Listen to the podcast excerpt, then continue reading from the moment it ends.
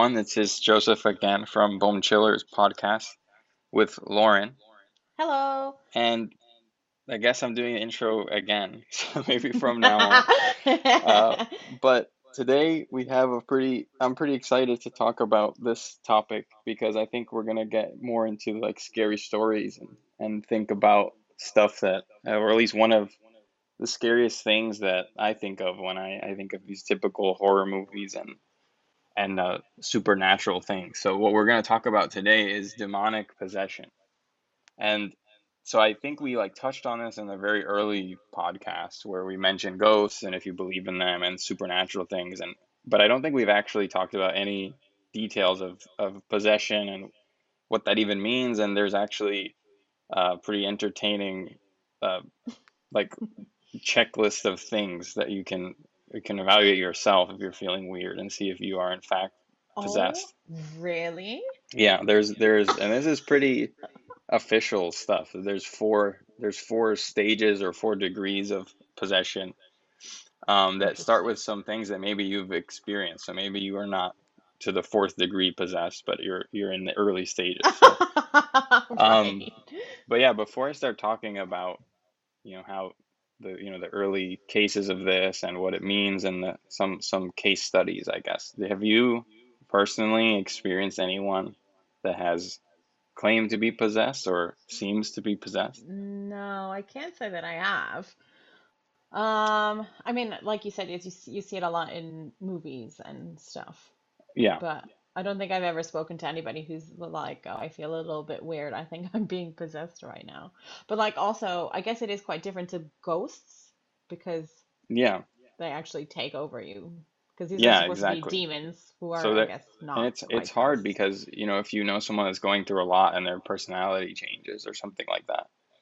Um Yeah, I I, guess it's borderline like mental health issues yeah, well. so Like, a lot of you draw the modern exactly. So a lot of modern there's like a really weird intersection now, like I could say in the last five to ten years, where Mm, psychiatrists are are basically meeting with or overlapping with with uh, the religious community, like exorc um, you know, people who mm, do exorcisms and um, to try to understand certain patients that are are going through these things, and and it's kind of alarming how like modern science still obviously is lacking a lot, but in this specific scenario where you would think that demonic possession is really far out there and that yeah. there are obviously um, other things that could be going on.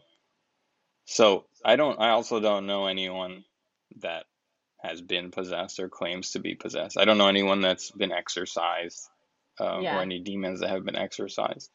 But I thought that then I would just, I wasn't really expecting. I mean, I think it's a pretty Well, serious thing. do you know anybody who, because like people, I guess again, it's maybe not the same because it's more of like a house.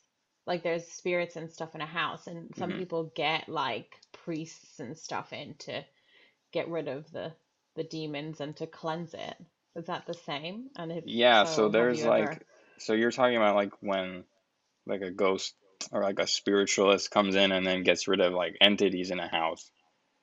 And then I guess Right, what, so it wouldn't yeah, it wouldn't that, be like a priest or anyone. It would be completely yeah, different this is like, it has to in be someone that, specifically. yeah, like I, there's, they have really strange titles like chief exorcist or like, you know, they have ranks.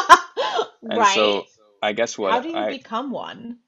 I don't Like, I'm know. gonna do that So, today. so this, I didn't, I didn't like look into that, but I think basically if you're just a, like a higher ranking member of a religious community, specifically, Mm, I think with Catholics, it's it's very big. So it's probably the most popular religion where it's uh it just takes place because I think Catholics specifically within Christianity have a lot of like fancy, sparkly, you know, relics and all this stuff that I think is cared Mm, about a lot less in other areas of Christianity. So like, you know, the traditional like bring a cross and the holy water and all the incense and all this. Like I think that it ties really really well with that. And so a lot of these people are like Roman priests that, you know, like all these Roman Catholic type priests that are doing Mm, exorcism. yeah. So yeah, when I think of exorcism, I mean obviously there's the I think of like tying someone to a bed and like chanting and then they go crazy. Yeah. Yeah. So I definitely don't know anyone that's that's experienced that, but that's like a very high degree of possession. So there's other Right. there's other Level types. I mean, you could yeah, level four. So I thought I would go just sort of in order or, or just to highlight that this is taken pretty seriously in in the religious community. There's a website. There's in San Antonio, there's the Archdiocese, a Catholic Archdiocese that has a page dedicated to how can you tell if someone is demon possessed? And this says it's important to recognize the difference between a person who's possessed and a person struggling with mental illness. Um, Okay, this, at least they point it out and they're not just like instantly possessed. Right. it's yeah, this like and this this priest or this exorcist who's been an exorcist since 1952 told Whoa, told wait. an It- told an Italian agency that you know most of the time a person's not possessed but is struggling with some other mental illness, and the key to telling the Okay. difference is you through the discernment in prayer on part of the exorcist and the possessed. So basically, if if there's a re, like a very negative reaction to a religious form, Mm-hmm. And this person, you know, if this person's just like kind of down in the dumps, but then you like pull out a cross and they they start going nuts, like uh, that's apparently a telltale sign, which makes a lot of sense. right. Um, Yeah. it says the exorcist typically says a pro- prolonged prayer to the point where if the adversary is present, meaning I guess the demon, there's a Mm-hmm. reaction. So this priest this described um, the un- unsettling reaction that a possessed person. So again, this I think this form of possession is pretty like uh, far on the the spectrum of it being more severe. But this person or this priest says there's no lack of frightening facial expressions, threatening words, or gestures and other things, but especially blasphemies against God and Our Lady. So it's I guess a Oh. more more telltale sign is if it's like a religious assault. If that's how the I don't know. I see. So this is one yeah, this is obviously one take on this. Yeah. Um, but they this particular page has has been very funny because there's this this priest again has been leading a school for exorcists for 13 years. So training training exorcists. But you have to be a Um, priest, I guess. Like that's the base yeah, and it, the International. Association of Exorcists, which is an actual uh, group, they called the rise of the occult activity a pastoral emergency. So there, there's like a priest versus, or I guess Catholic versus Satanist kind of. I mean, obviously, this is, Mm. I'm not even gonna go into satanic stuff, but I'm I'm assuming that that you use, you know, their their your view of demons is quite different. So maybe they like invite that kind of Right. attention. Um, yeah, the best defense against demonic possession is simple and sacramental life of prayer, obviously. It's Yeah. absolutely fundamental to get rid of sin and live in the grace of God. So that this just goes into sort of like converting you. So I'm not going to get into any of that. But that's this is Yeah. a page on a, a very real website. So I can I can show you that later. But there's a more there's a more like agnostic description of these four degrees. And so the first level, I guess, is called infestation. And so this says is this is basically like your typical what you would just explain as like a ghost presence. So you, you like hear Mm. footsteps and voices and stuff's moving around. Like something's there that's sort of like with you and it doesn't it doesn't start affecting you, but you notice that things are moving around and that like things are being like there's an entity there, but you just can't identify it. So you're not you're still not like feeling a certain way, but you are aware that there's maybe something around. So that's the first stage. And so if you can identify that stage, But do um, I guess they are they suggesting that you're the only person that can hear this? if it's targeting you specifically, then yes. Right. Like Oh if gosh, it's if it yeah. So I think in that case, this doesn't say this, but I would imagine if this is what is happening, you should just leave that area because it seems I this would. seems tied to a specific. I mean, sometimes it's not. I, I think the point of the the scary thing about demonic possession is like it follows you. You know, like there are a yeah. lot of movies where like a, there's like a kid that has some demon tied to him, and then it like follows him everywhere. So I think that is Yeah. maybe more like this. So even if if you're at the first stage, maybe there's Right. no escaping it, but at least you you um I don't know Accept his you can get help from somewhere soon or pray or something Go to San Antonio, you Texas. yeah so there's a there's a 91 year old another chief exorcist of Rome he passed away September 16th 2016 and he wrote a book in 1990 called An Exorcist Tells His Story and he Oh, sort of outlined this stuff and so one thing to to keep in mind is that if you're in a house and you hear stuff like the way to then also think about whether or not you've been or are in the entry stages of being possessed or just being haunted.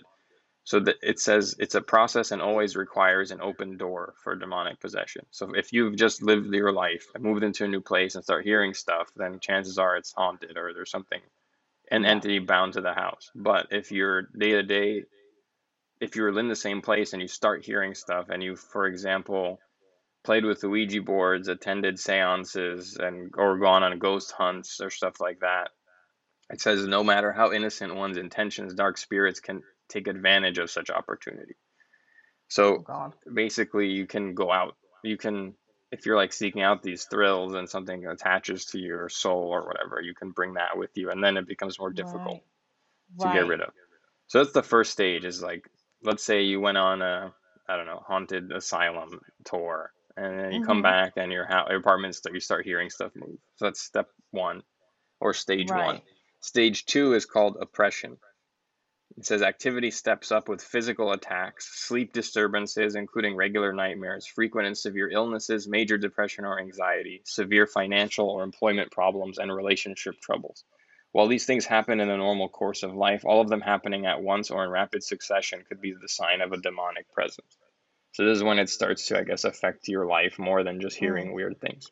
Right. The third stage is obsession. And says, as the name implies, at this stage, the afflicted person has a hard time functioning, being constantly preoccupied with thoughts of the demonic activity commandeering his or her life, and frequently with thoughts of suicide as well. Sleep becomes nearly impossible. All three state three of these stages can be addressed by a competent deliverance minister. However, the last stage is reserved for official exorcist. So if you're experiencing these previous things, I guess you can just go to any any church or any minister according to this, and they can sort of take care of it for you. Yeah. But when it becomes the fourth stage, which is possession itself, um, it says, contrary to popular belief, possession is not demons entering a person's body and taking over his or her soul. Person's free will is never removed, only severely compromised. In possession, a Oh. person is so physically, emotionally, mentally, and spiritually broken down by going through the other three stages that demonic spirits are able to seize occasional control over that person's actions. Telltale signs of possession include this is this is the funniest superhuman strength, speaking speaking in a language the victim doesn't know, inordinate aversion to holy objects, knowledge of events or facts the victim could not possibly know, and according to Diocese of San Jose exorcist Gary Thomas, changes in facial features. It says What, like telltale to look signs do not include 360 degree head spins. So, as popularized by The Exorcist, yeah, the movie. exactly. So, Wow. um, yeah, those are the signs. So it gets, it seems like it gets pretty, pretty serious. I guess you Yeah. can like flip a car over and then like just not be able to do it for a while. I Like, don't know. y- yep, you're a demon. But what Yeah, cracks me up is that this demon is supposed to be like all powerful and like really evil. But then you say like a prayer and it's supposed to be like ah and like goes away and gets like really upset. yeah. It's like, well, you're not very hard then, are you? Yeah, I guess it, maybe they don't expect people to catch them. I don't know. Or maybe. So then it, there's, so I was going to talk about some like very early uh, exorcist Yeah, exorcisms or possessions, but um, so someone found it says Erika. I'm gonna butcher this. Some French name found in a study of 488 societies worldwide that 74% believe in possession by spirits. Um, and obviously, this is I've spoken mostly about like Catholicism or Christianity, but it's pretty much religious, you know, universally like Oh, is it? accepted. I like Judaism, even the like uh, native uh, Native Americans or just Native people, Right. um, Islam, Buddhism, um, it's all it's all sort of thought about as Oh, being didn't know accepted or, or possible. And Hmm. I think it's just become really like in modern pop culture, just mainly been a Catholic thing. I'm Mm. not sure that exorcism is widely accepted as a solution, but it seems like it's just accepted that you can be possessed. So I don't know. I don't know if there's like a a Buddhist equivalent of a exorcism. well, surely you would want to help your people and not just let them be possessed forever. Yeah, I, I guess it, it's apparently you can you can uh, overcome it in Buddhism. So like if Ah, you're strong, I your will is strong enough, then you can banish it yourself. Oh, that's pretty hardcore. But in me yeah, in medicine and psychology, the people that are in like uh, you know more scientific community but still believe in it, they call it possessive trance disorder. Mm-hmm. Um, that's usually they link it to a lot of like hysteria, Tourette's, even epilepsy, schizophrenia, um, dissociative identity disorder. But basically, possession form, which is like a sub topic of dissociative identity disorder. It's it's dissociative identity disorder where it manifests itself as behavior that appears as if a spirit, supernatural being, or outside person has taken control, such that the individual starts speak, beginning or speaking like a, in a different manner. Mm. And says it is also not uncommon to ascribe the experience of sleep paralysis to demonic possession. Oh, that's good. I'm all right then. what do you mean? You you Well, are. when It I had that that it once. says Oh, wait. it says that that's what. What are you talking about? Yeah, you maybe Oh, sorry, I misunderstood. Yeah, Oh it God, says so I it was says that possessed one like time. sleep sleep paralysis. I guess I don't know if this sentence is not worded very well. So it could be saying that the the way sleep paralysis feels is very similar to what it would feel like if you were possessed. Right. Um, it says the symptoms vary across cultures. Obviously, demonic possession is not a valid psychiatric diagnosis that's No. recognized by many many places. Mm. Um, but hard. interestingly enough, it says that some have expressed concern that belief in demonic possession limits your access to health care, specifically if you're mentally ill. So uh, there's like a, I guess people are trying to more widely accept this as a as a an ailment, so that people that claim that are not just immediately like you know ignored, Yeah. they could have some underlying illness. Right. So the the first there there is a pretty funny like list of of things.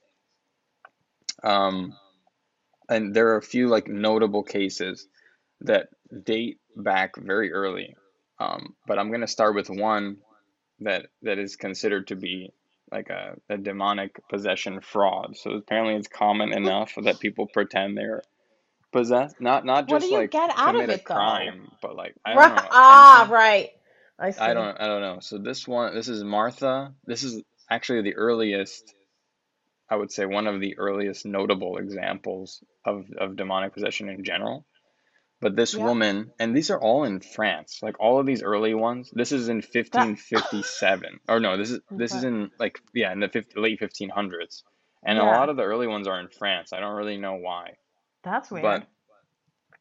uh, this woman Martha Brossier was a French woman, and she was infamous for feigning demonic possession at the age of 22. The fraud was discovered by Charles Miron, bishop of the Diocese of Angers. Um, basically, that's cited because, like, th- this is one of the cases where I think she said she was suffering a lot, and it was from dep- uh, from possession, but it was considered to be fraud. So it says that Right. the maladies from which she was recorded to suffer include extreme shortness of breath, the ability to stick out her tongue unreasonably far, and the gnashing of her teeth. She would writhe and move her mouth as if she had convulsions while contorting her face, rolling her eyes, and appearing to show deep vexation and torment. She would also contort her body parts. A rumbling noise was heard from the area of her spleen under her short ribs on her left side, causing her left thigh to spasm. She often spoke in a violent and roaring voice. She was recorded to have laid flat on her back and skipped with her body being able to span the distance from the altar to the door of a great chapel in four or five lifts, which onlookers described as giving an impression of her being dragged or lifted, presumably by demons. During her demonic fits, she was able to endure pinpricks to her hands and neck with limited bleeding. She was able to speak with her mouth shut, often speaking English and Greek in fluency. Which she obviously wouldn't have known being in France. Yeah, so this is this is all the things that were recorded, but here's the discovery of the fraud. So this Charles guy discovered the fraud by making her drink holy water under the guise of normal water. He had Exorcist present her with a key wrapped up in red silk stating that the silk contained a relic of a true cross, and recite various verses from Virgil, which Martha's demon took for exorcism rites. As both the presence of the wrapped key and recital lines agitated her immensely, the fraud became clear. Oh. Um, Because they lied to I, her. yeah, clearly, clearly, um, this is not very, not much evidence for either side here. It says three three were of the opinion that she was an impostor, with little indication of the malady. The parliament nominated eleven physicians, who all unanimously reported there was nothing demonic, suggesting that she used the physical strength of her stomach and breast to speak with her mouth shut. And that's all there is about her. So this was considered a fraud. Right. But in 1611, in a province south of France, there were there, there is a series of cases among some nuns Uh-oh. And actually, this guy, Father Louis Gaufridi, was co- accused and convicted of causing the possession by making a pact with the devil. And he was executed by strangulation and his body burned. And this was the What? this made the, this case was key for setting legal precedent for conviction and execution of another guy like 20 years later for a similar Wow. thing. So of course these are all like around witch hunts and all that in this Mm, time mm. period. But they now call this guy the the father of lies. So apparently he he um he made this pact and a lot of these nuns started exhibiting really crazy stuff. Um and basically they they didn't say that it was not a possession. They punished him for like inviting the devil. And Right. then um they just it went to court and they proved they said he was guilty. Um, but there's a little bit of investigation story here that it's pretty long, so I'm not gonna go through all of it. But it says in the winter of 1610, they underwent further attempts at exorcism of the nuns in a holy cave where Mary Magdalene had once lived. The women appeared to be trying to outdo each other. Um, Capeau, who was who was one of these exorcists, I guess, would speak in a deep voice, and what people were screaming. Basically, it was it just was a a nightmare. It was a group of nuns just freaking out, and so Mass hysteria. yeah, and this this Capeau guy, uh, oh, this is why this made no sense. This is Louise Capeau, one of the nuns, She's one of the who was yeah. going crazy.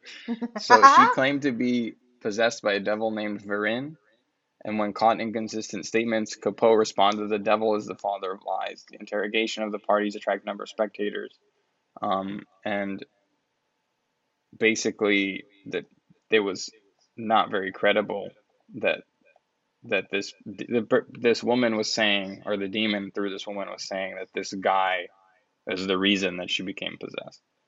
So that was the testimony that Right. and and it says in court uh, he actually confessed to this though but they, he confessed after extraction by torture in court which i thought in that's not 16 fair. in 1610 uh, that's a pretty imagine you testify and they're just torturing you so that you can just finally say what they Say want yeah. and he signed a confession um, and they, they sentenced him to death by fire but Oh, on that's like April worst 30th, way. yeah, April Ugh. 30th, 1611 was the day of his execution. Um, so it's weird because he was sentenced to death by fire, but then they put a rope around his neck with his head and feet bare. Um, he's still living after the torture. He was escorted by archers and dragged through the streets for five hours. Oh my God. Oh, and the priest was granted mercy of strangulation before his body was burned to ashes. But immediately after following his execution, um, there were no more possession, right? There was like not everyone Yeah. was fine, but this this Louise Capeau was possessed until she died. Apparently, she accused a blind girl who was executed in July 1611. Um, both of the sisters were banished from the convent, so basically she was charged with witchcraft 30 years later, 40 years later, and she was she was found to have the devil's mark and was sentenced to imprisonment. Um, and she died in in, in 17 at 1670 at 77. So this woman just Right. caused I don't know she she got this guy killed and she was doing witchcraft. Anyway, though, that this was all fine because they figure it's just this one person. But then in, in 1613, two years later, um, the possession spread to another convent and Right. it basically just kept spreading. And so they didn't really know what to do. Um, but 20 years later, they basically executed another guy for a similar similar Oh reason for bringing the demon into this this area that took Yeah. over them. So that was like this is like the earliest case of like a widespread in 1611. Yeah. Um, in 16, 1638 is the first American example, or one of the first American examples, is Dorothy Mm-hmm. Talby. And it's a trial of an insane woman at a time where insane were obviously treated like criminals. Yeah. She was hanged in 1639, a year after the trial, for killing her three year old daughter because she claimed God told her to. Oh. Um, Right. and the she was thought to be possessed by by Satan. And here are the circumstances. She became very she was pretty much normal, respectable member of the church. This is in Salem, so I Yeah. imagine there was some crazy witch stuff going on. Um, and she became increasingly like depressed and had violent fits, and her her personality was thought to be becoming very strange. And um, she actually attempted to kill her husband and the children and herself, and and was like exhibiting very strange behavior. And she said that Satan was talking to her and telling her um, that basically it had to be done, and so no one really listened to her to the fact that she was going crazy like this. Mm. And they cast the church elders cast her out of the church, and she didn't go to court for assaulting her husband. She just never showed up. And so she was ordered to be bound and chained to a post until her behavior changed. And then in 1637, in July of that year, um, she was whipped for infractions against her husband and, and improved for a while until she again fell into a state of despair. She in the, November of 1638, she killed her daughter, who's named Difficulty, by breaking her neck, an act to which she freely confessed later. Um, and at her trial, she was uncooperative and didn't speak until they basically threatened to to pile stones on her chest. Um, Right. and when they were doing that, she pleaded guilty. So again, very common trend of Mm. forcing people to. Yeah. I mean, she admitted to doing it after she was whatever. Anyway, Yeah. um, she removed the cloth covering her head and put it under her noose to lessen the pain. Even as she was swinging from the noose, she attempted to grab at a ladder to save herself. So this is considered significant because um, in 1637, American colonial law regarding murder followed English common law, um, and which the, the it was clear the punishment for murder was death. Right. Um, and in An eye for an Massachusetts, eye. yeah, in Mm. Massachusetts, um, there was like no alternative to that. Um, so basically, the the common law in Massachusetts made no distinction between insanity and criminal behavior. So this is before you could plead insanity, and, and obviously there was Right. different things.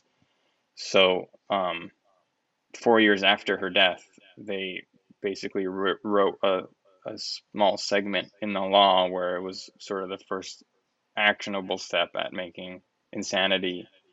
Um, you could plead insanity basically, and that and people who were deemed mentally ill were treated differently in court as opposed to just being murdered of Yeah. of sound mind. So that was another person that was thought to be possessed. Um, again, not much evidence for it. Then there's uh, another woman in Massachusetts from 1672. Um, her name was Elizabeth Knapp, and Yeah. so she um, just after, wait, what? Just four years after the Knapp case, the town was attacked by 400 Native Americans. This is really random fact that's in this. Anyway, anyway, this possession case is quite long because it's unique and weird. Yeah. Um, and the reason it's weird is because it was apparently taken pretty seriously from a scientific point of view. So she was like, I guess, seeing a doctor for fairly regularly, and she was the servant at um, this guy Sam Willard's house, who was a reverend in the church, and this was an issue because, well, I don't know if it was an issue, but basically she wasn't super religious, but he was very religious and, and would constantly give her sermons personally about being obedient to God. Mm. And that he kept saying that, you know, you should be careful because the devil is, is equally as ready to take you as God is. And so when she became a member of his household, she began to show signs of demonic possessions, and he took a very careful and scientific approach, which was rare for a 17th century Puritan, which I guess makes sense. Yeah. He called a medical doctor uh, very often as it progressed. They couldn't explain any reason for her having fits, and so he declared that it was possession. Right. So it said that she had the most violent fits when he was present. And he carefully and meticulously documented her daily from the first night she showed signs from Monday, October 30th, 1671 until January 1672. So he said that she at first began began to complain about pains in her body. She'd grab certain body parts and yell out, particularly about being strangled, even though no one was doing anything. And she Mm. would go through emotional fits, sometimes laughing to the point of hysterics, weeping or screaming out, then hallucinating. Several occasions she claimed to see two people walking around her. She stated to have seen a man floating around her bed. That's not Does good. sound familiar? Thanks. Nap, Knapp broke out into fits, particularly at nighttime, and convulsed on the ground, and she tried to throw herself into the fire. On the first Sabbath, the day mm. after the symptoms appeared, the young girl became violent, leaping and contorting her body, where it took three or four people to hold her down. As she was throwing these fits, she would yell out the words money, money, sin, and misery, misery. Willard then documented that on November 2nd, she made a confession of meeting with the devil, which is a characteristic of most cases. She stated that for three years the devil met with her, promising money, youth, ease from labor, and the ability to see the world. She claimed that she had presented he had presented her with a book of blood covenants, which were signed by other women as well. She also said the devil had tried to get her to kill herself and others, Willard and his family included, but she could not do what he asked. She continued with fits with and apparitions of the devil and other spirits until the night of November 28th, when she had a fit lasting 48 hours.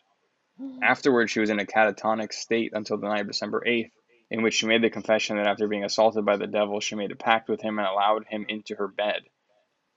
Willard's journal continued on to say that she, throughout the month of December, goes in and out of violent fits, one much worse than the next. She talks in a strange, deep voice and makes animal sounds.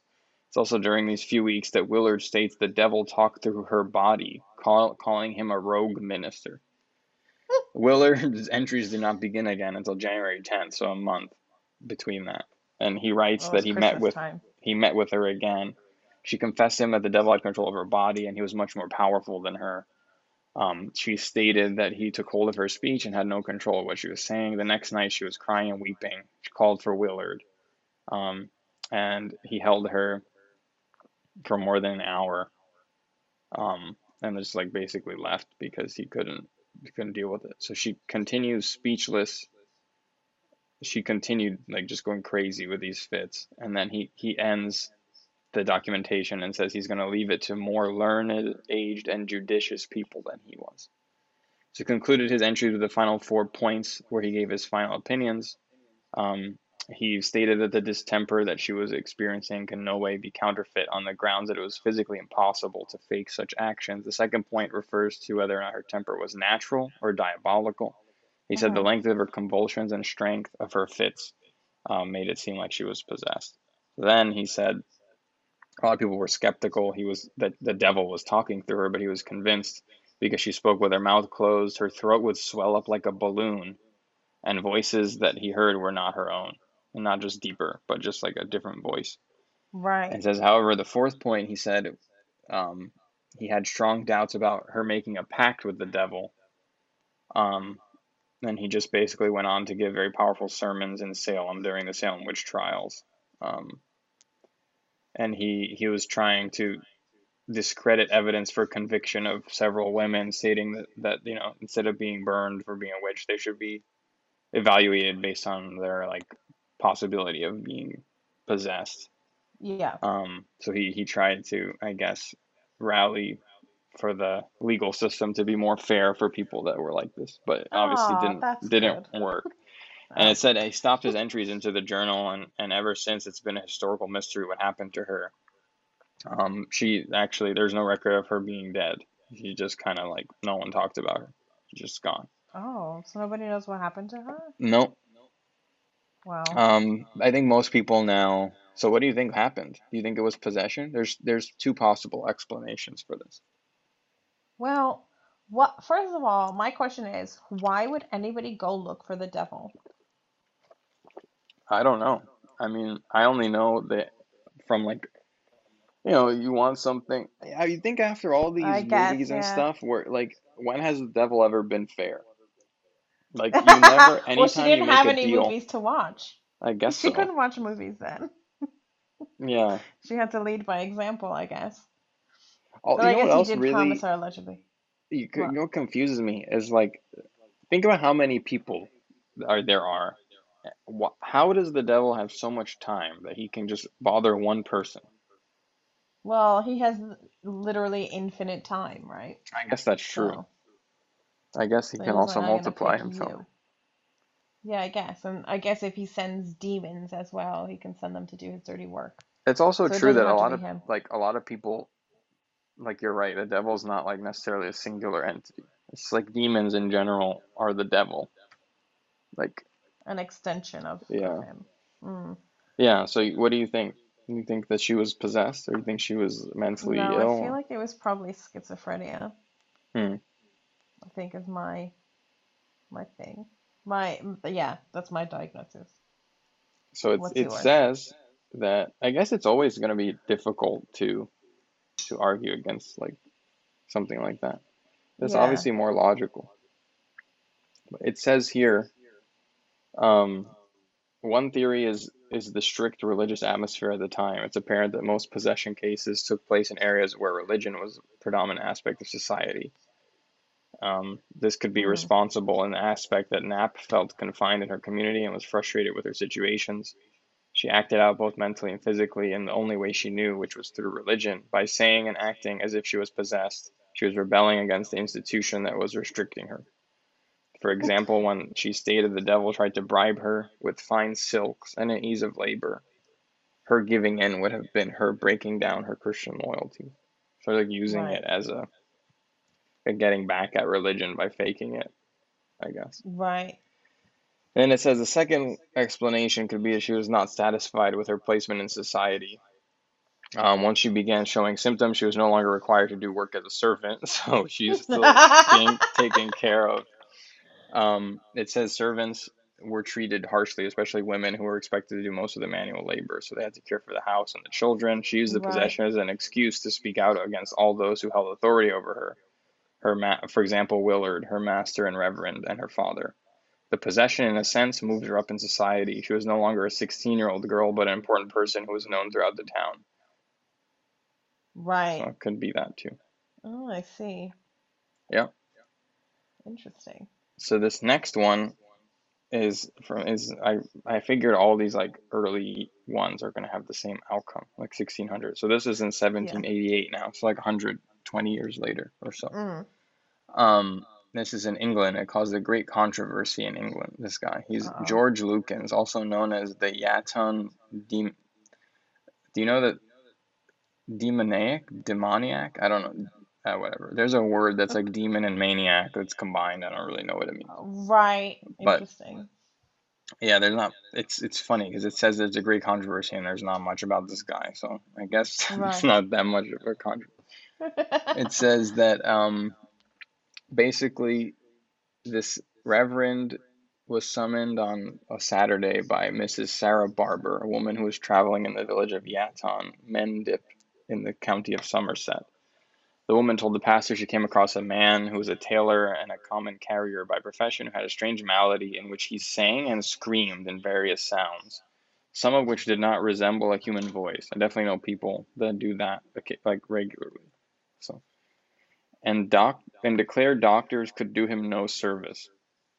So she basically told this reverend that he had he was a really good guy and was like a very religious man, and he he was not a bad person, but for the past 18 years, he had been subject to atypical fits, which Lukins, the, the guy who's in question here, believed resulted from a supernatural slap, which knocked him down while he was acting in a Christmas pageant. It says what? he was he was consequently taken under the care of Dr. Smith, an eminent surgeon of Wrington, among many other physicians who in vain tried to help him. But after his 20 week stay, the medical community pronounced him incurable. So they began to think he was bewitched, and he himself declared that he was possessed by seven demons, who could only be driven out by seven clergymen. Oh, so this reverend contacted Methodist ministers, and they agreed to pray for him. Wow. So here's a here's a letter from this this guy. Some time ago, from the Reverend. Some time ago, I had a letter requesting me to make one of the seven to make what requesting me to make one of the seven ministers to pray over George Lukins. I cried out before God, Lord, I am not fit for such a work. I have not faith to encounter a demon. It was powerfully applied. God, in this thy might. The day before we were to meet, I went to see Lukins and found such faith that I could then encounter the seven devils which he said tormented him. I did not doubt but deliverance would come. Suffice to say, when we met, the Lord heard prayer and delivered the poor man. So this was the, the exorcism, I guess. Mm. It says an account of the exorcism was published in the Bristol Gazette. The newspaper reported that George Lukins, during his possession, claimed that he was the devil, made barking noises, sung an inverted Te Deum, and was very violent. In light of these claims, on Friday, June 13, 1778, Seven clergymen accompanied him to the church. They performed an exorcism. The deliverance concluded when the demons were allegedly cast out using the Trinitarian formula. What the heck is that? It sounds like some like uh, it's the phrase in the name of the Father, Son, Holy Spirit. Right. Okay. Yeah. Um, the clergymen commanded the demons to return to hell, and then George Lukins exclaimed, "Bless Jesus!" Praised God, recited the Lord's Prayer, and thanked the clergyman. Just like so the Reverend, when recording these events, stated the account would be doubted in this modern era of skepticism, but pointed to the scriptures and other authentic history of ancient as well as modern times. Um, an article criticized the account, stating that he suffered from epilepsy and Saint Vitus's dance, which is historically referred to it's it's referred to this, but it's a disorder characterized by rapid, uncoordinated jerking movements, primarily affected the face, the face, hands, and feet. Um, right. Okay. And it says the doctor, a medical demonologist, criticized George Lukins as an impostor masquerading as a demon. Nevertheless, after the exorcism, he was described as calm and happy. So, following this case, several pieces of literature were printed on him, popularizing his case of diabolical possession and deliverance, um, despite the original design to keep it a secret. So this is, I guess, a happy ending for this guy. Yeah. So he was saved. But I like how everybody always just claims that everybody else is lying or faking it. Yeah. Like even professionals are like, "Nah, that's fake." But how yeah. would you how would you know if it wasn't fake then? I don't know. I mean, there's a freaking medical demonologist as a job, as a profession. How? what do you do? Obviously made up. Uh, yeah. Well, who knows? Maybe it's not. Another French person, Antoine Gay from eight. Oh, no, he was. He seemed to have believed by some to have been possessed by a demon named Is- Isacaron. It says that he was born in 1790, the son of a notary. He served in the First Empire's military, became a carpenter, and settled in Lyon.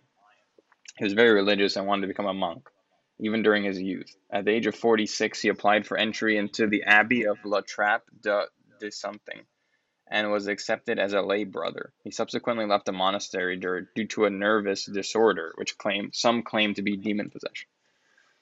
So here you go. This friar Bernot, a former superior of this, the missionaries, wrote a letter, and he wrote that we have examined Master Gay of Lyons three times, each session lasting from one to two hours. We consider it very probable that this man is possessed by a devil.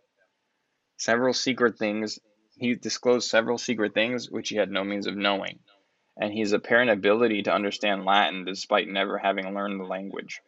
A physician, Dr. Pictet, expressed the view that Gay enjoyed perfect health of body and mind, but was also under the influence of occult power, which we are naturally unable to detect by medical means, and that we remain convinced that his extraordinary state can only be attributed to possession. So he's perfectly happy, but they think he's Mm. possessed.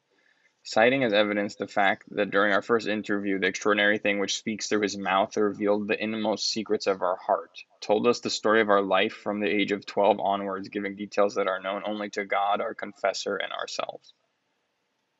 So, following this observation, says his friends tried to have him readmitted, asking to perform an exorcism first, but the, the abbot refused because they were in different dioceses. Mm. Um, it says he was so then Antoine lived in Lyons for the next few years. At one point, he was arrested as a lunatic and jailed for three months before being released. What, the offense was being a lunatic. yep. Oh my It god. says no exorcism was ever performed for him, and he he died at uh, in 1871. So he was 80, 81 when he died. Oh, see, he learned to live with the demon, and it was fine. I mean, he was nothing was wrong with right. He just spoke a different language and told people about their past. So he was a psychic, or maybe just yeah, I- like I don't know. with the town gossip or something. Yeah.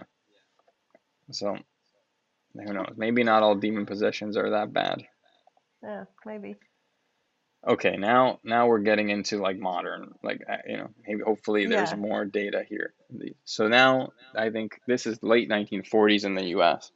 Right. Um, priests of the Roman Catholic Church performed a series of exorcisms on an anonymous boy who was documented as Roland Doe or Robbie Mannheim. So he was 14 at the time. Mm. Um, and this is actually what inspired The Exorcist. Both, Oh, right. both the book and the movie. Um, so here's the origin. In mid 1949, several newspapers printed anonymous reports of an alleged possession exorcism. The source for these reports is thought to be the family's former pastor. Um, according to one account, 48 people witnessed this exorcism, nine of them Jesuits. According to the author, Priest was one of the last surviving eyewitnesses of the events and par- participated in the exorcism. Allen wrote that a diary kept by the attending priest detailed the exorcism performed on the boy. And in 2013, this, this person who wrote the book emphasized that definitive proof uh, that the boy, known only as Robbie, was possessed is unattainable. Maybe he instead suffered from mental illness or sexual abuse or fabricated the entire experience. So this priest expressed his skepticism about potential paranormal events before his death. Mm. Um, but he said, I can't go on record. I never made an absolute statement about these things because I didn't feel I was qualified. Right. So, um, this is how it, it was thought to to begin. So he was born in he was I guess born into a German family. That's not really relevant. During the 1940s, he lived in Maryland, moved to South Africa. Um, I'm assuming he didn't stay in South Africa. Maybe he did. Anyway, his aunt, who he lived with, was a spiritualist and, and basically showed him what the like an Ouija board and how it worked because he was interested. And after she died, the family experienced strange noises, furniture moving, ordinary objects such as vases flying when the boy was nearby. They turned to their pastor for help. Um, uh, some other guy basically arranged for him to spend a night in his home to observe him uh, and witness the same thing. Basically, that this boy was was uh, how, like things were around this boy were going crazy, moving and smashing and stuff. So then he underwent, according to the traditional story, he underwent a number of exorcisms. This guy Edward Hughes performed it, uh, the first one. And during this, the boy allegedly slipped one of his hands out of the restraints, broke a bed spring from under the mattress, used it as a weapon, and slashed the priest's arm, resulting in an in the exorcism ritual being halted. right. The family, the family traveled to St. Louis, where the boy's cousin contacted a professor at St. Louis University who spoke to another guy. They both were priests. They went to visit the boy again, where they observed a shaking bed, flying objects, the boy speaking in a guttural voice, and exhibiting an aversion to anything sacred. So they, they get permission again for an archbishop to do another exorcism. Mm. Um, what the heck? The exorcism took place at a hospital uh, in St. Louis, Missouri, which later was later burned down. Before the next exorcism ritual began, another priest was called the psychiatric wing, where he asked to assist them. Um, there are basically like five priests in here. It said one of these priests described that this scene was evil, and words such as evil and hell and other other marks appeared on the teenager's body, which is weird. Mm. Wow. Um, the boy's mattress began to shake during the Litany of Saints portion of the exorcism, and then he, what? The the boy broke the priest's nose during the process. Um, but that But this apparently is all while he's still t like tied up? hmm Oh my god. So apparently that that worked, and then the the boy went on and lived a rather ordinary life. So it Oh. took a while, but they were able Yeah. to get this this uh, demon out. Yeah. Yeah. It says that the consensus of today's experts uh, says that he was just a deeply disturbed boy and nothing supernatural. There was nothing supernatural about him. Obviously, the priests that were present saying that words such as evil and hell appeared on his body make that seem unlikely, um, along with But breaking free from restraint. And yeah. But also, how does he just become fine? How Yeah, just don't like, know. oh, here I am, I'm fine. Yeah, it says that when Like, how do you get people, over that? yeah, I have no idea. In 1993, there was a book uh, that was that was published, and basically the author went and and tried to investigate some of these facts that I just I just Mm-hmm. told you, and it says that um, it was proposed that the boy was simply a spoiled, disturbed bully who threw deliberate tantrums to get attention or get out of school. Um, it says that the priest who I just told you said all these things was never actually at the exorcism, never heard the boy's voice change, and thought that the boy Mm. merely mimicked Latin words he heard clergymen say, rather than gaining a sudden ability to speak Latin. It Right. says that when the marks were found on the boy's body, um, the priest failed to check the boy's fingernails to see if he made the marks himself. Right. Like if he scratched himself. Yeah, they could Mm. find no evidence that that such a strange episode had occurred. I also discovered some other things. One, the exorcism didn't take place where they said it did in Maryland. One, that the, the boy's address was not correct. Um, but I think these are just sort of different. I don't think these are as important to the story. Right. Um, it says most of the commonly accepted information is is a hearsay. It's never fact checked until now. And actually, there's a lot of evidence that refuting claims that the priest, because apparently one of the priests like had an emotional breakdown after this and fled. Um, but they said Okay. that's not true. He's still, who was still there. Oh. Uh, to psychiatrists, the boy suffered from mental illness. Illness to the priest, it was demonic possessions. To writers and film producers, it's a great story to exploit for profit. Um, so it's still really there's going to always be skeptics. They say that maybe the boy had been a very clever trickster who pulled pranks to frighten his mother and fool children in the neighborhood.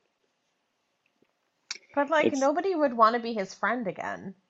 So why would he like I don't know. Like he was a bully, right? So he obviously didn't have friends to begin with. But hmm like this would get him the wrong kind of attention. Be like, oh, I Yeah. don't want to be friends with him because he's a bit Yeah, I think it says that the most the most um I guess the most critical evidence of this just being like being an actual possession is the furniture moving and stuff like that. But those are all yeah, eyewitness accounts, so it's hard to say yeah. that even And also, how happened. could he do that? Yeah, yeah, Yeah. exactly. So, um, as I said, this this case inspired the novel in 1971, The Exorcist, which was hmm adapted to the movie in 1973. And then there is another movie in 2000 called Possessed, which is closer to the story, apparently. Oh, okay. And then there's a documentary called the In the Grip of Evil. And then in Oh, 2010, there's another documentary about this called The Haunted Boy: The Secret Diary of the Exorcist, where a group of investigators traveled to the location and uncovered the diary that is said to be kept by one of the priests.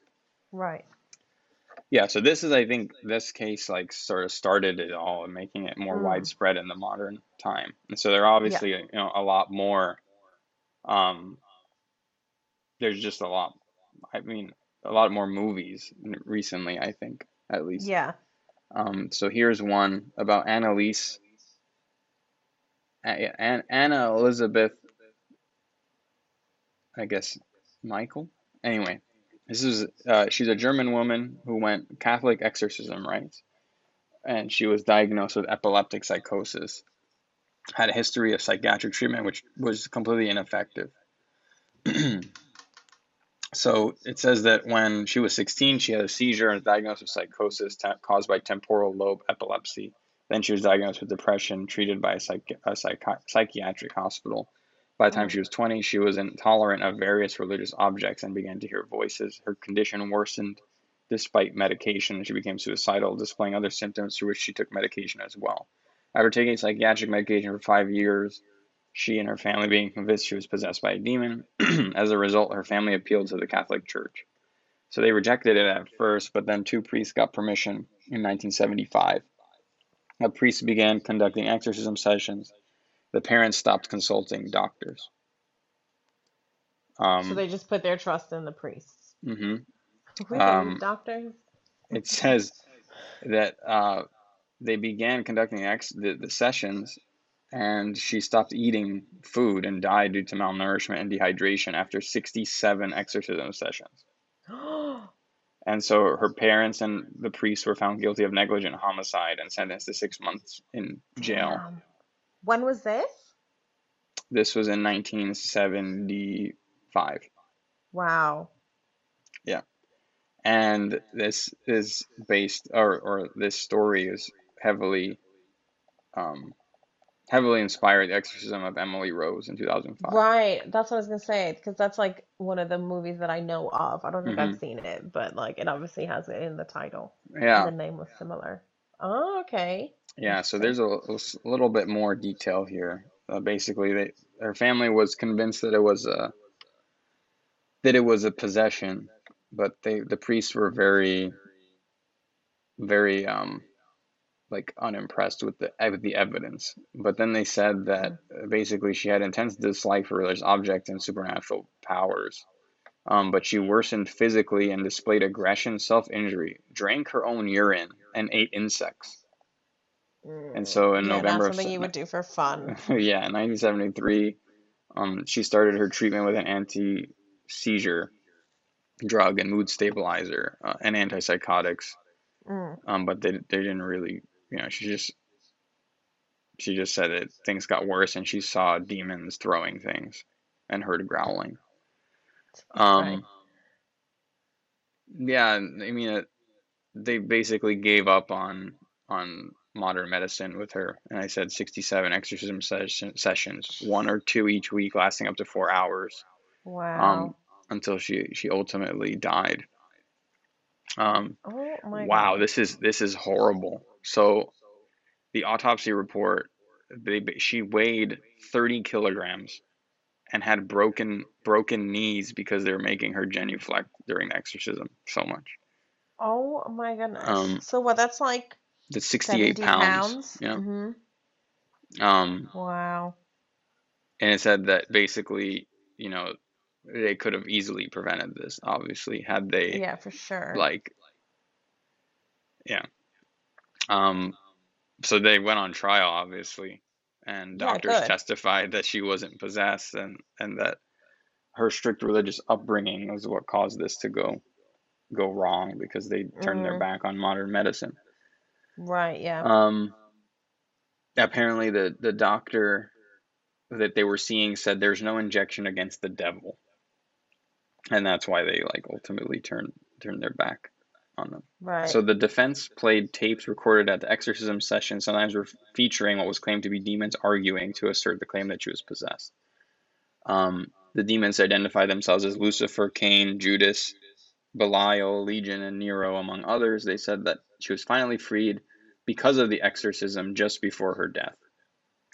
And uh, basically, the bishop that they got permission from said that, that he didn't approve of this. He only approved of this because he thought that she was very healthy, and so he didn't want anything Mm. to do with it. So yeah, they the accused were found guilty of manslaughter and six months in jail, three years of probation, which was a Mm. very light sentence, I Yeah, think, really. and many Yeah. people think.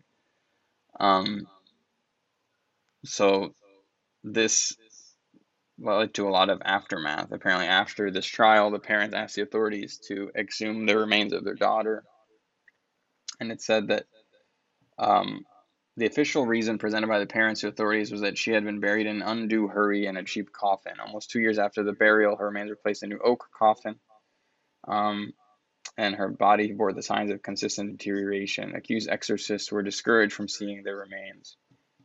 Um, and and not allowed. So that her her grave is apparently a pilgrimage site. Like people go there and and uh, pay their respects. So after this, Pope Benedict, well, I guess Pope Benedict was more in favor of exorcisms than John Paul II.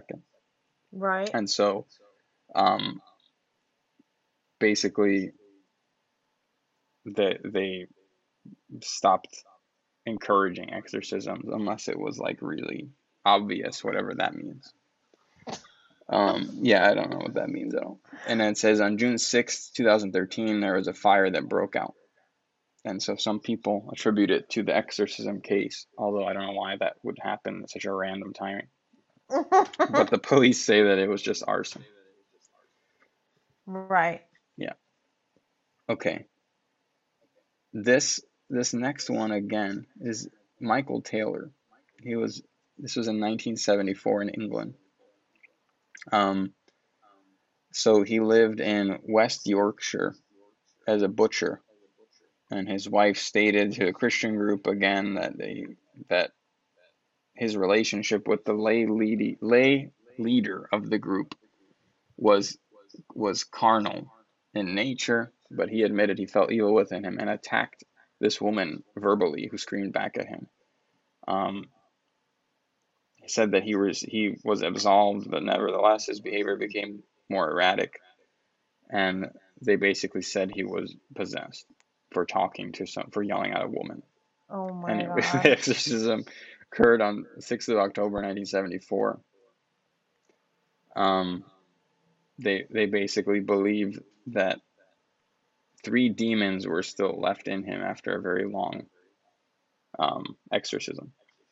And it says, while at home, he brutally murdered his wife, Christine, attacked her with his bare hands, tearing her eyes and tongue out, and almost tearing her face off, and then Oh strangling their poodle. He was found by a policeman naked in the street, covered in blood. At his trial, he was acquitted on the grounds of insanity. He was sent to Broadmoor Hospital for two years, spent another two years in a secure ward before being released. Um, the bizarre nature of this case attracted publicity, obviously. Mm. In 2005, he re entered the news for indecently touching a teenage girl.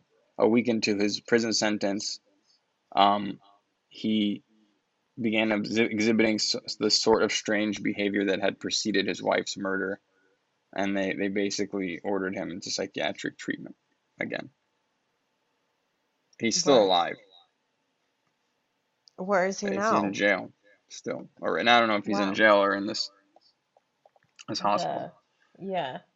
Yeah. So that's another one that's more recent than the last one. And then there there's one well there's one more that's like in the 80s. And then there's one that's more recent that I will just end with and then we can just Okay. talk about stuff briefly and then go from there. So this is Arn Cheyenne Johnson. Is this is known as this trial is known as the devil made me do it case. I don't know if that Right. means anything to you. It's the first known case in the US where the defense sought to prove innocence based on the defendant's claim of demonic possession. Um, as in Connecticut. So she was convicted of first degree manslaughter for the killing oh he, sorry. He was convicted um, of manslaughter for killing his landlord. So apparently Wait a second. How old is this person? Anyways, according to testimony by the Glatzel family, 11 year old Glat- David Glatzel had allegedly played host to the demon that forced Johnson to kill Bono. Bono.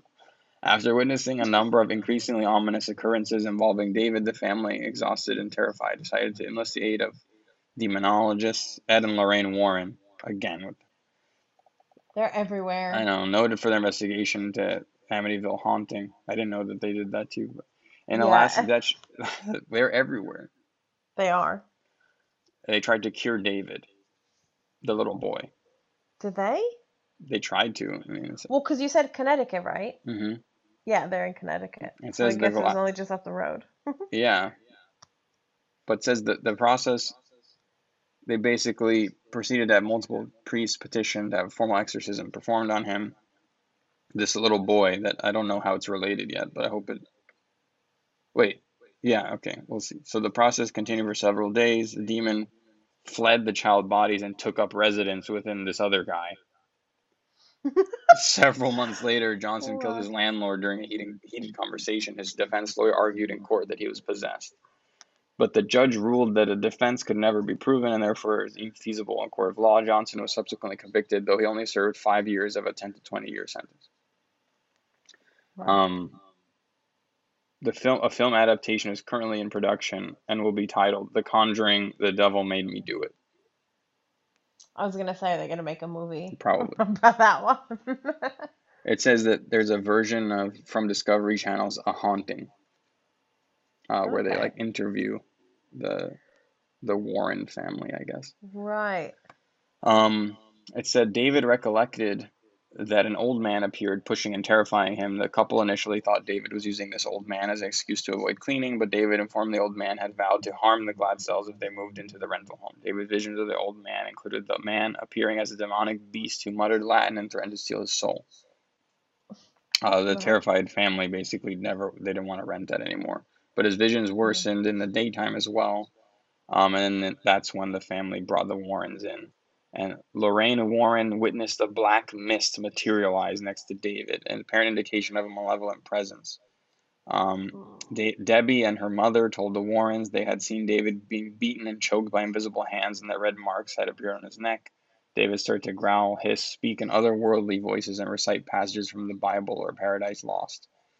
Um, they recounted how each night a family member would remain awake with David as he suffered through spasms and convulsions. After receiving a prognosis of multiple possessions from the Warrens, he was subjected to three lesser exorcisms. So Lorraine Warren asserts that he levitated, ceased breathing, and demonstrating a supernatural ability of precog- precognition, specifically in relation to the murder Johnson would later commit. In October 1980, the Warrens contacted the police to warn them that the situation was becoming dangerous. According to an eyewitness testimony, Arn Johnson, who was the guy who killed the landlord, Yeah. coerced one of the demons within David to possess him while participating in David's exorcisms. Why would you do that? It is here that a haunting veers away from the circumstances as described by those involved. According to the show, a few days after Johnson egged the demon on during the exorcism, he was attacked rather viciously by the, G- the demon, which allegedly took control of his car and forced into a tree. Fortunately, Johnson was unharmed. After this incident, Johnson returned to the rental property to examine an old well that supposedly housed the demon. In both the both the both the dramatized version and his personal account, Johnson recollects that this was his final encounter with the demon while completely lucid, as it was after encountering the demon at the well and making eye contact with it that he became possessed. The Warrens claim to have warned him not to do this. okay. As David's condition continued to worsen, Debbie and Johnson decided it was time to move out of her mother's home. Debbie was hired by Alan Bono, the new resident in Brookfield, as a dog groomer. Debbie and Johnson began renting an apartment close to her place. After moving in, Johnson started to exhibit odd behavior that was strikingly similar to David's, causing Debbie to fear that he had become possessed and he would growl and hallucinate and have no memory of it. So, in, on February 1981, he called in sick to his job and joined Debbie at the kennel. Um, Bono, the, com- the couple's landlord and Debbie's employer, bought the group lunch and proceeded to drink heavily. After the lunch, they returned to the kennel. She took the girls to get pizza and returned quickly, anticipating trouble. When they returned, Bono, drunk at this point, became agitated. Everyone left except Bono, who seized Mary and refused to let go. Johnson headed back to the apartment and ordered Bono to release Mary. She ran for the car, tried to pull Johnson away. Johnson, growling like an animal, drew a five inch pocket knife and stabbed Bono repeatedly. He Mhm. died several hours later. This was the first murder in the history of Brookfield, Connecticut. In In the 80s. 1981. Wow. I mean, this is like it's not like he killed a guy. Like this guy was what, like holding his wife? Like he Mm. he like abducted his wife. Yeah. I don't know. This is weird. Day after the murder, Lorraine Warren informed the police that he was possessed. Who is this woman? Who she thinks she can just go to the police and make up random shit? I was gonna say, imagine if you're like a police officer and you get a phone call and you're like, "Oh, it's Lorraine again. She's making another BS claim." Yeah, I know. It's like, come on. Like, what are they gonna do? They Well, they attempted to submit a plea of not guilty by virtue of possession, but the judge Okay. promptly rejected this. yeah, good. The defense like, "Yeah, chose to try." imply that he acted in self-defense. Yeah. Okay, well that's better, right? Uh-huh. Apparently, this incident led to the creation of a television film titled The Demon Murder Case. Oh, Yeah. you can add Yeah. that to your list. The Devil in Connecticut. Oh, wait. It says this event inspired the premise of the 2021 film, like the one I just told you. The Conjuring, The Mhm. Devil Made Me Do It. It's a sequel to 2013's The Conjuring. Wait, aren't these the Warren people are in The Conjuring or in Insidious? I'm so confused. Yeah, yeah. I think it's The Conjuring and also like The Nun and Annabelle. Oh, I okay. because Insidious is like different, isn't it? Oh yeah, it says it says the nun, this curse of the Llorona one that you were talking about. The nurse. They're in that too. I mean, it says other films. I don't know if this. Oh, it could be by that. Is it James Wan? Is he Uh, the guy, I don't know. But yeah. Annabelle, all the Annabelles, and then all the Conjurings. Right. Yes.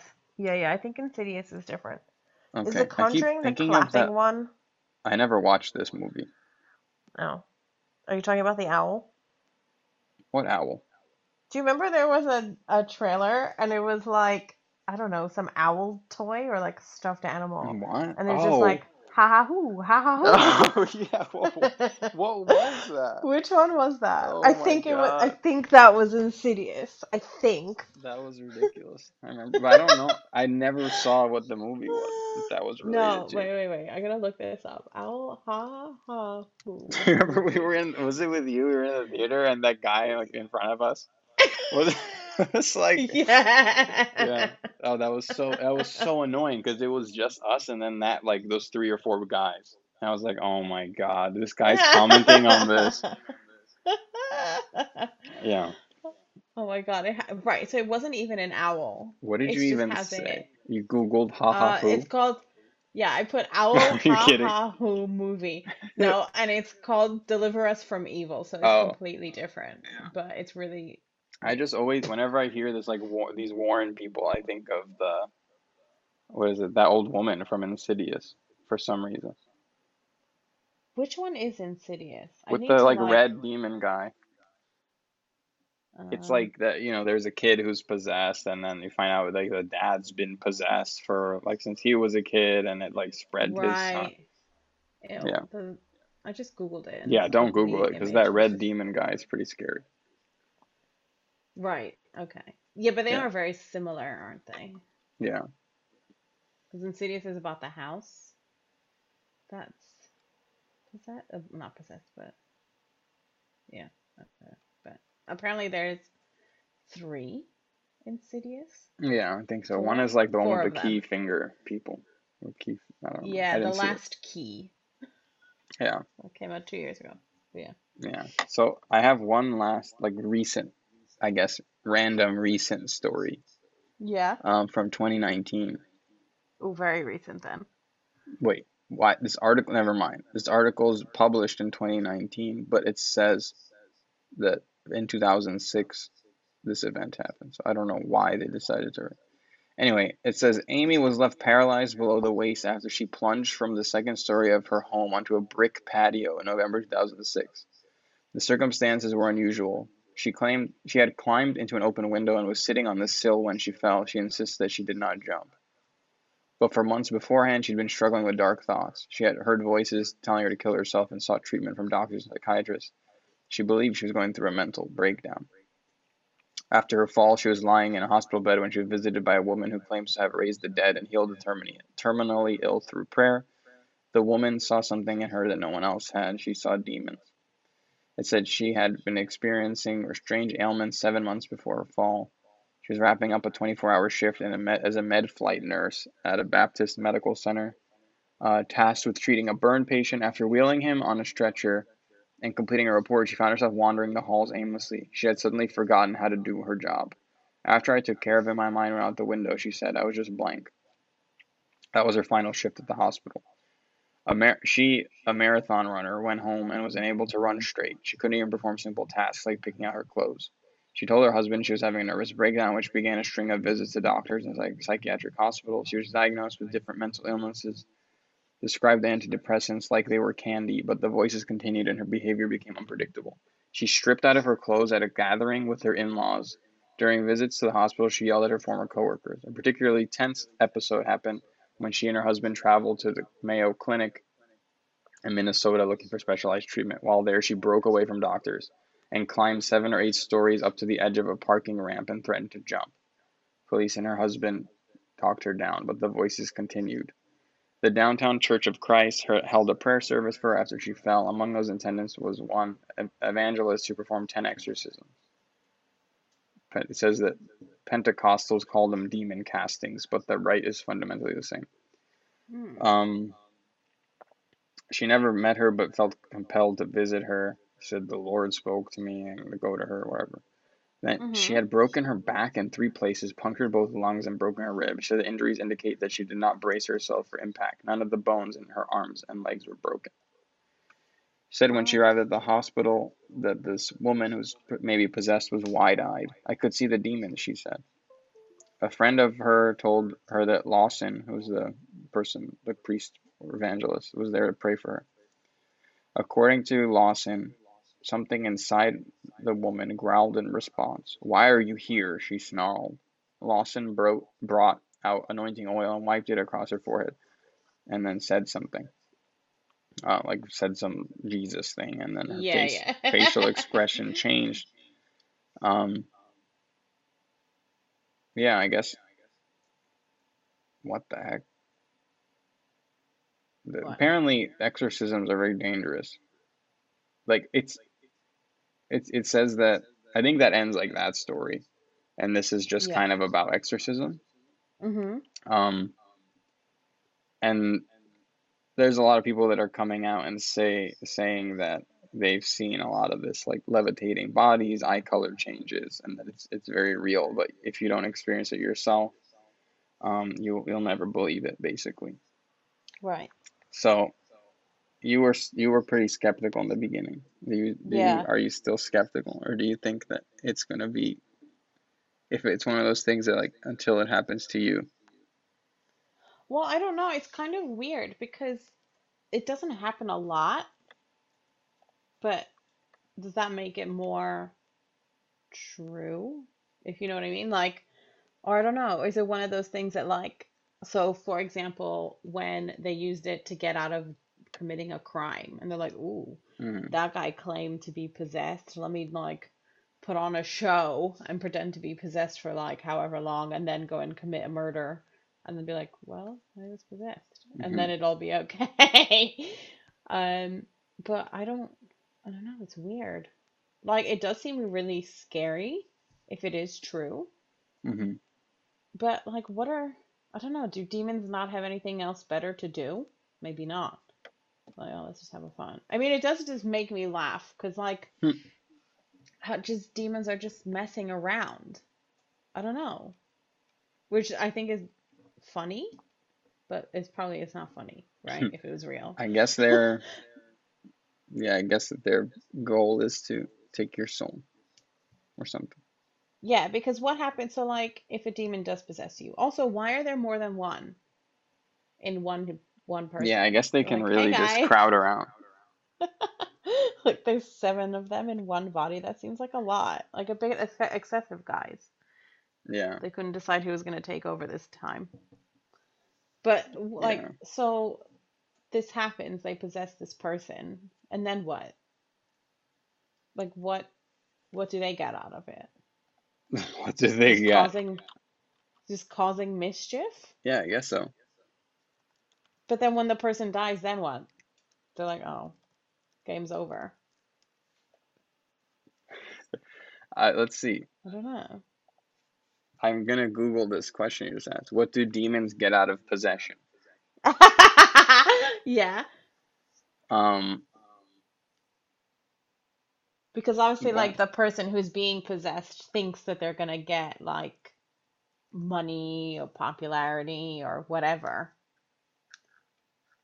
I don't. There's no answer to this. No, But now I'm getting ads for like a bunch of minis uh, like ministries. That's it. Yeah.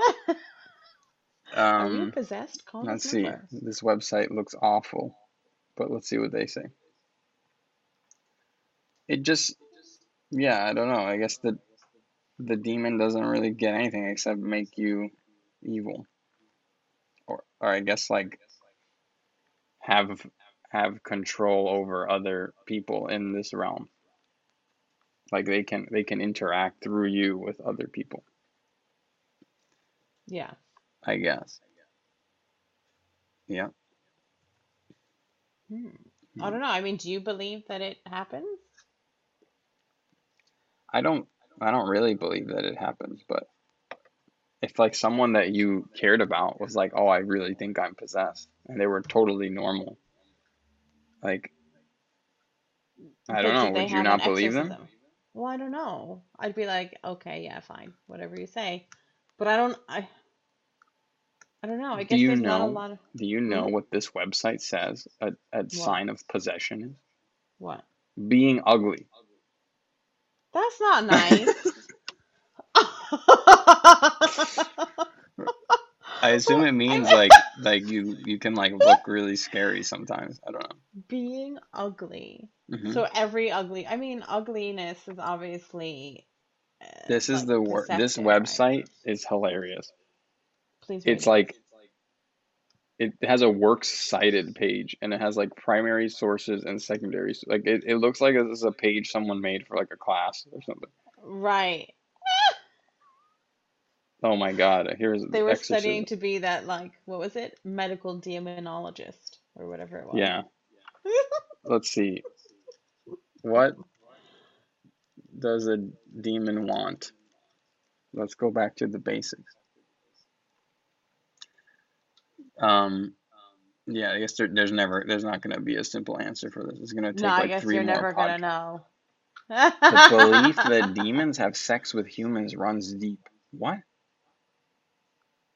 What? Oh my God, Um, this these there are some I keep forgetting the internet is like when you start looking up this stuff, you get to the part of the that's it. internet you don't want to go. I just read a, a description that said that coronavirus was started from the a demon having intercourse with a human. Oh, for goodness sake. So. I think we shouldn't answer that question. I don't want to even know what people think out there. Yeah, the Yeah, world is a scary place. yeah. Well, yeah, that's But yeah, I I don't mean know. that's kind of where I'm at in terms of the stuff I wanted to discuss. But in terms of believing it, I wouldn't probably wouldn't think that initially. Um, No, I would uh, instantly just think mental illness, yeah, I would say. but I also wouldn't wouldn't want to be in the situation where someone that you have like live with is like, oh, I feel a dark presence. I'd be like, oh my God, yeah. Yeah, and then they know. I start mean, flying I, around the house. God. But it is quite scary that it like can jump from one person to another So this this is this happened recently to me, but so I was I was waiting, like I forgot why.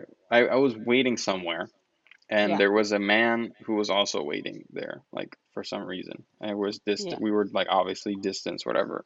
Yeah. And he just randomly started talking to me because I have this stupid shirt that has like a, a magic like a top hat like a, and it's like a little magic hat like a magic wand and like a Uh-huh. anyway I don't know why. I'm never wearing this again because every time I wear it people talk to me. And he's like oh wow. Like do you, do you do magic? And I was just like no. I'm like I, I don't.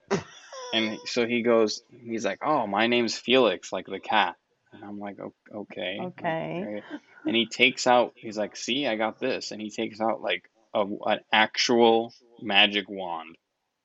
And i'm just like what are the odds that you actually have and i was like so you do magic and he's like talking to me about you know he feels close to the spirit world and all this stuff but recently like you know there's one full moon that he he woke up in a in a forest and he was howling and like butt naked and i'm just like okay this he had like get, had to get he's a werewolf. restrained he he didn't What? convert into anything, but he had to be restrained by like like a team of police officers. They sent a helicopter to look for him and because he was running around.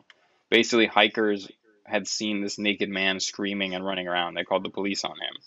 Well, good. And Yeah. and he had been there because he was having like recently having a lot of these dark thoughts and stuff. And they prescribed him lithium and he was at this place to like basically he had to go I think what was happening was he was prescribed these because he was also into like some heavy drugs, so he had to go get his blood tests to like he wanted to make sure he wasn't doing anything wrong with the treatment. Right? But this guy was like he he was just like really it was so random. He was like talking about this stuff. And he seemed like you could just look at this guy and he seemed like he was young like around my age, but just Uh-huh. looked so old. Like his hair was graying, his eyes were like sunken in, and I'm just like like you couldn't tell how old this guy was, but it seemed like he was physically older. Like I mean, like I don't know. Mentally. Yeah, yeah. Like he, and and the way he was talking is like, yeah, you know, my parents will cut me off if like financially if I don't do. So he must have been like around the age I was thinking initially. Yeah. Anyway, I like a- after I left, this was like months, maybe a month or two ago. After I left that interaction, and I just like chalked it up to some like, oh, yeah, this guy just talked to me, and like I had to Yeah. wait there. But that entire week after I met him, I felt like the worst I had ever felt mentally. Like I actually felt like there were there were days that I just like like would just sit around. I think I told you about them. I just like I didn't want to do anything. I just like lay on the floor and do nothing, or just like, Yeah. and it was so weird because nothing had even really happened. Like, Mm. despite the, the stress level of my day to day are high, but they're constant. Yeah. And I was like, what the hell? And then like faded after that. I'm like, this guy either put a spell on me or like something transferred. I swear, there's no Bad way, there's no way this magician guy, like whatever, is like, you know, these people that are really in touch with the spirit realm Yeah. But like, I don't know. It made no sense. And it's not even like I was like, oh no, maybe he's gonna transfer it, and I like induced it on myself. Like that's obviously not something I'm gonna think is gonna happen. Right. Yeah, yeah, exactly. But then I was like, what? It was the only thing that happened that was bizarre. And I was like, if this is like a permanent thing, I'd be so mad at this guy. I'm gonna find him and like make him reverse this or whatever.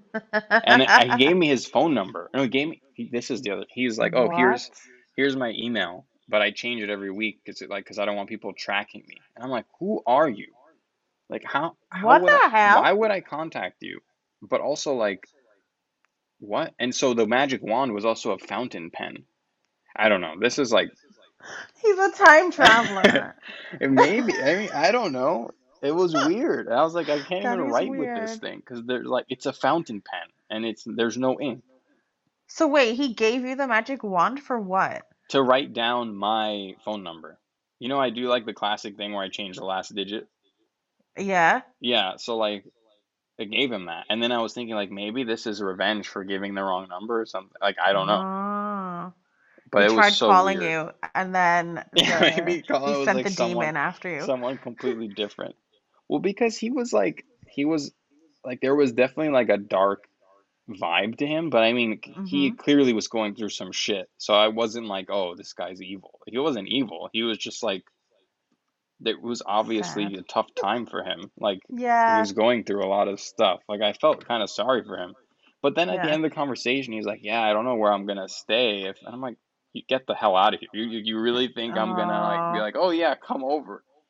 And but people do that. I know People it's also do. California where I think it's much more normal to be like, oh yeah, I'll come over and you can stay with me. Like, no. Oh, no way. What? Yeah. But I haven't seen him again. I mean, not that I like go to that. Like that was a random place for me to be in general. But is like where you are kind of a small place where you see the same people multiple times? Like if you were going to the store, you'd be like, oh yeah, I saw that person going to wherever before. Yeah. I mean, he was a nice guy, Eh, Well, it was he just, wasn't very nice if he made you feel like that for a week.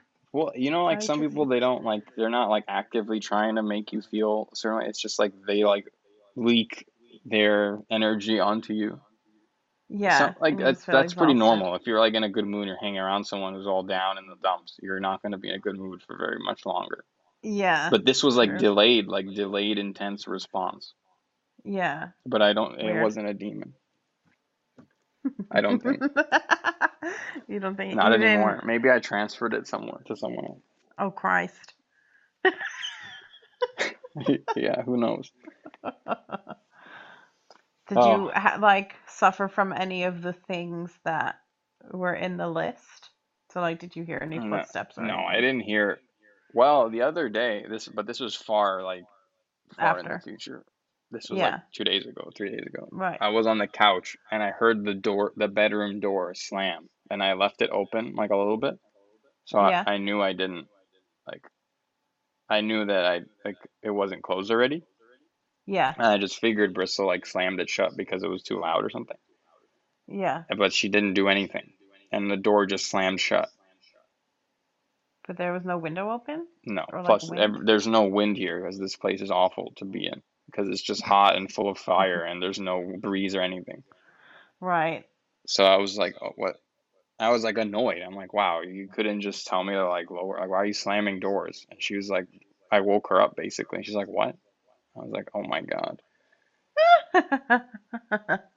And then the other day, she said something super creepy. She was like looking out the window and she's like, oh, I saw a boy in the reflection. I'm like, stop. She's like, "Oh, did you see that? Is there like, do you see that? Did you see that boy?" I'm like, "No, I didn't see a boy in the reflection of the window." I was What, just like that hoping he it was behind her, I don't know. She just saw him in the wind, like in the reflection of the window. But not outside. No, it was like looking outside the window, but a reflection, so inside the apartment. Oh my God. Yeah, That's awful. I gotta get out of here. When's your lease up? Uh, I don't even know anymore. Oh God.